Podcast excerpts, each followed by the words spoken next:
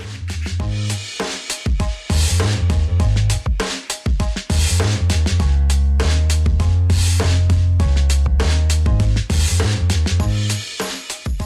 Hello and welcome back to Equity, the TechCrunch podcast, where we unpack the numbers and the nuance behind the headlines. This is our Monday show where we take a look at the week that is ahead of us, and this week is startup heavy. We're going to talk about startups pretty much the entire show today after we go through the markets. So let's get right into that. Don't forget, it is March the 28th. This is Alex, this is Equity, and let's go.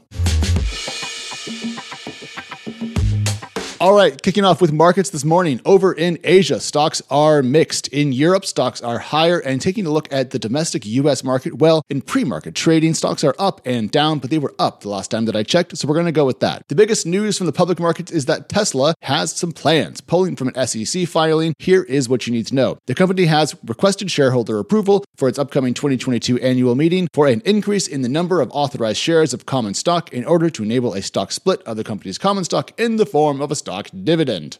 All right, fair enough. Well, investors love this. Shares of Tesla are up 6% in pre market trading, and the company is worth about $1,000 per share, so a split does make some sense. And we have seen recently Amazon announce a 20 for 1 stock split along with a $10 billion stock buyback. So obviously, mega tech companies are thinking about their share price and what needs to change. Now, it is also a very good morning for crypto. If you own digital assets, you are having a good day. Bitcoin is up 6% in the last 24 hours and eh, 14 to 15% in the last seven days. Not a Bitcoin fan, more of a Web3 kid? Well, ETH is up just about the same both in 24 hours and the last week. So, congratulations, you now have more money. I know it's a super flawed metric, but I do keep tabs on overall crypto market cap because, well, it's a big round number. And that big round number is over a big round number, aka the $2 trillion mark. Something to keep in mind, it appears we are back in a slightly more crypto risk on moment. That's going to come up in just a second.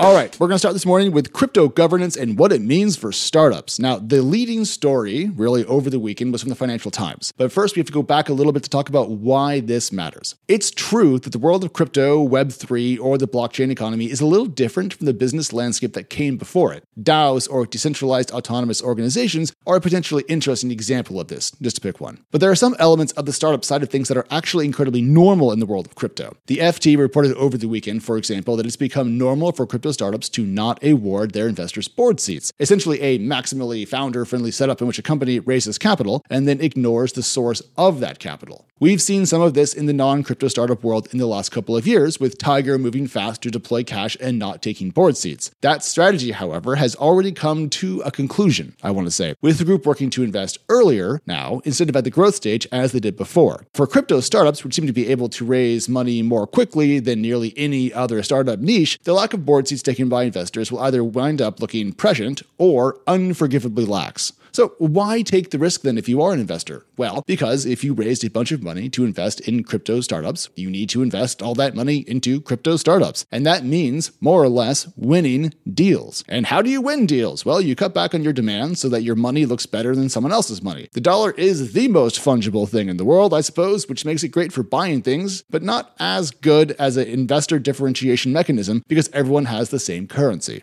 Anywho, with far less guidance even at the earlier stages, the crypto startup game is making a huge bet on itself that it has all this stuff figured out and that investors are icky and traditional governance is bad. Are they right? Well, we will find out.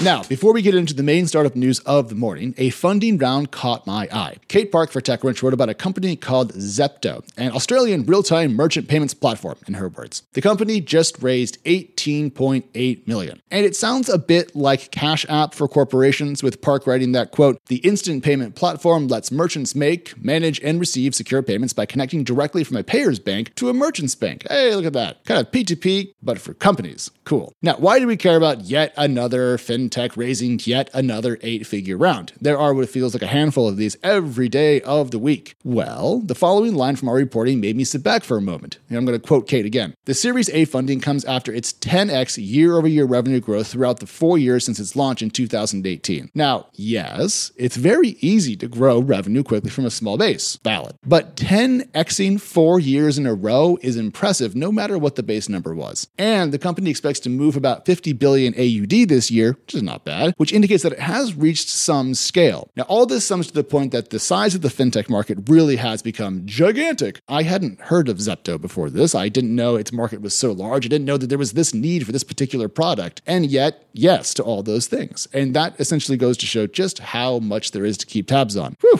Zepto. All right, cool.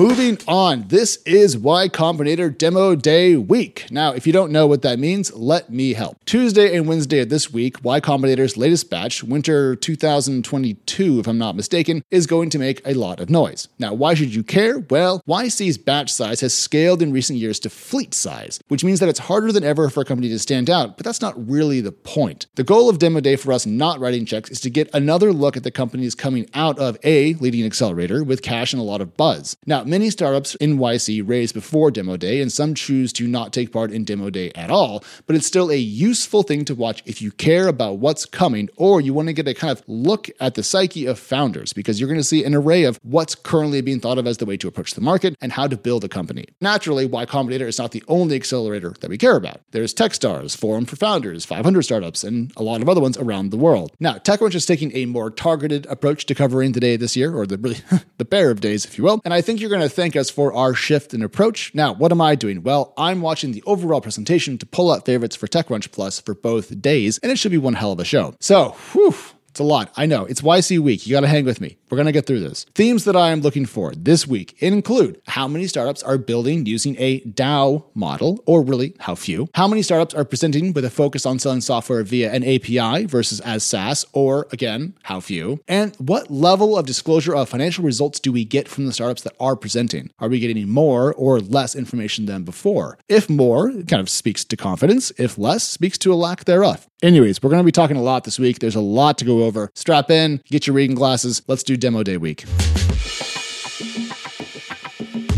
Closing out on what turned to be a very startup focused show, a note on startup pricing. Not that I really have a dog in the fight about the value of early stage startups, but one thing I have heard from folks who make their daily bread cutting checks to founders is that while the middle and later stages of startup deal making are seeing a real correction in the last, I don't know, three, four months, the seed market is still absolutely bonkers. So, why is that? My hypothesis, and I think this is at least partially correct, is that seed is the furthest possible round away from the public markets. The closer you get to going public, the more you are priced as if you are public, and the further you are, the less you are. Fair enough. Evidence of this? Well, there's a lot of folks talking on Twitter over the weekend about how YC companies are raising at a $20 million valuation. This from an accelerator that once gave founders 20K for about 6% of their company. Oh my gosh, how times have changed. So, who's wrong? Is it the early stage or later stage investors? If the early stage guys are right, the later stage investors are being stingy. If the later stage investors are correct, the early stage founders and their investors are drunk. We'll find out. And that is our show. Do not forget to follow Equity on Twitter, where we tweet under the handle EquityPod. Hang out with us on the occasional Twitter space. We like to have a good time. You can also follow me on Twitter, where I tweet under the handle Alex. We'll talk to you soon. It's YC Week. We might have an extra episode, but at a minimum, I'll see you Wednesday and I'll see you Friday. Bye.